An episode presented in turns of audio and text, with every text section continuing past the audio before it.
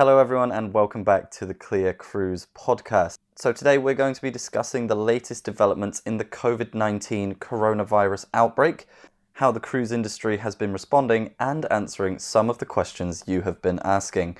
Joining me today is SVP International Travel Trade Membership and Director of CLIA UK and Ireland, Andy Harmer.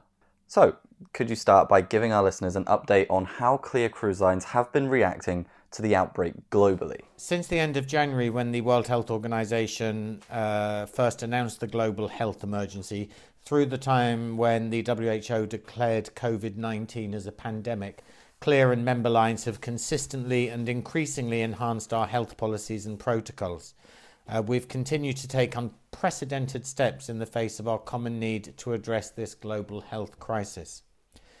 There are 38 ocean-going cruise line members who together own the 277 ships in the CLIA Cruise Line member fleet. The vast majority of cruise lines have now announced full and voluntary suspension of worldwide operations. In fact, 99% of CLIA ocean-going ships have announced either full suspension voluntary. That represents 99.96% as of today of global passenger capacity. Cruise lines are now focused on bringing these ships safely back to port as soon as they can. And can you explain to our listeners what kinds of health measures and protocols exist on cruise ships? CLIA has a long-standing member health policy that requires screening of all embarking passengers and crew to help prevent the spread of communicable diseases. CLIA ocean-going members implement outbreak prevention and response measures, and their ships must be fitted with medical facilities and shipboard medical professionals available around the clock to provide initial medical care in the event of illness and to prevent disease transmission. As I mentioned earlier, the cruise industry's already strict protocols have been strengthened across the board as the world has learned more about the challenge faced under the guidance of international health authorities. It will be important that we play our part informing the public of the level of health and hygiene measures that do exist on board ship for their protection. So how resilient would you say the cruise industry is when faced with such a significant challenge? The cruise sector has proved to be resilient in the face of previous global challenges. It is also a huge economic engine for economies around the world. Here in the UK, the industry supports more than 80,000 jobs and generates some £8.7 billion to the national economy. And our supply chain encompasses travel agencies, airlines, hotels, as well as businesses that extend well beyond the cruise industry itself, many of which represent small businesses and are the backbone of our economy. We know that the cruise industry will be a significant contributor to fueling the economic recovery, and we will focus our attention and our conversations on that issue when the time is right.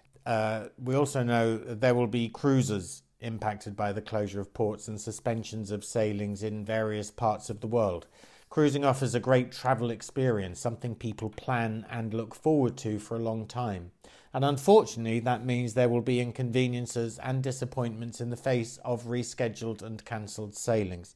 But this is an unprecedented situation, and we're focused on people first, taking care of our passengers and crew, and that will always be our number one priority. Now, you mentioned people and that the situation is clearly unprecedented in scale. How have you seen people in the industry react to this challenge? Well, the challenge is indeed unprecedented, and I'm proud to say that our cruising community has been stepping up to the challenge. Everyone is working round the clock to accommodate the new restrictions and are making every effort to keep customers informed with updated information, even as developments seem to occur so rapidly. Our customers should feel reassured that our industry remains focused on their safety, health and well-being.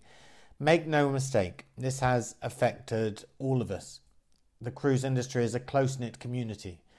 Whether you're a crew member working on board ship or your role is shoreside in ports or travel agencies, we all rely on each other to give our customers the best travel experience possible. And it's because of this collaborative culture that we're so adept at facing and addressing the challenges ahead.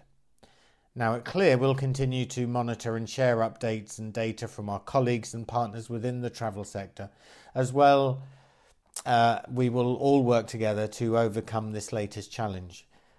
All I'd say is in the meantime, please keep up to date with the latest statements, They are on our social media platforms and, of course, on our website, which is cruiseexperts.org.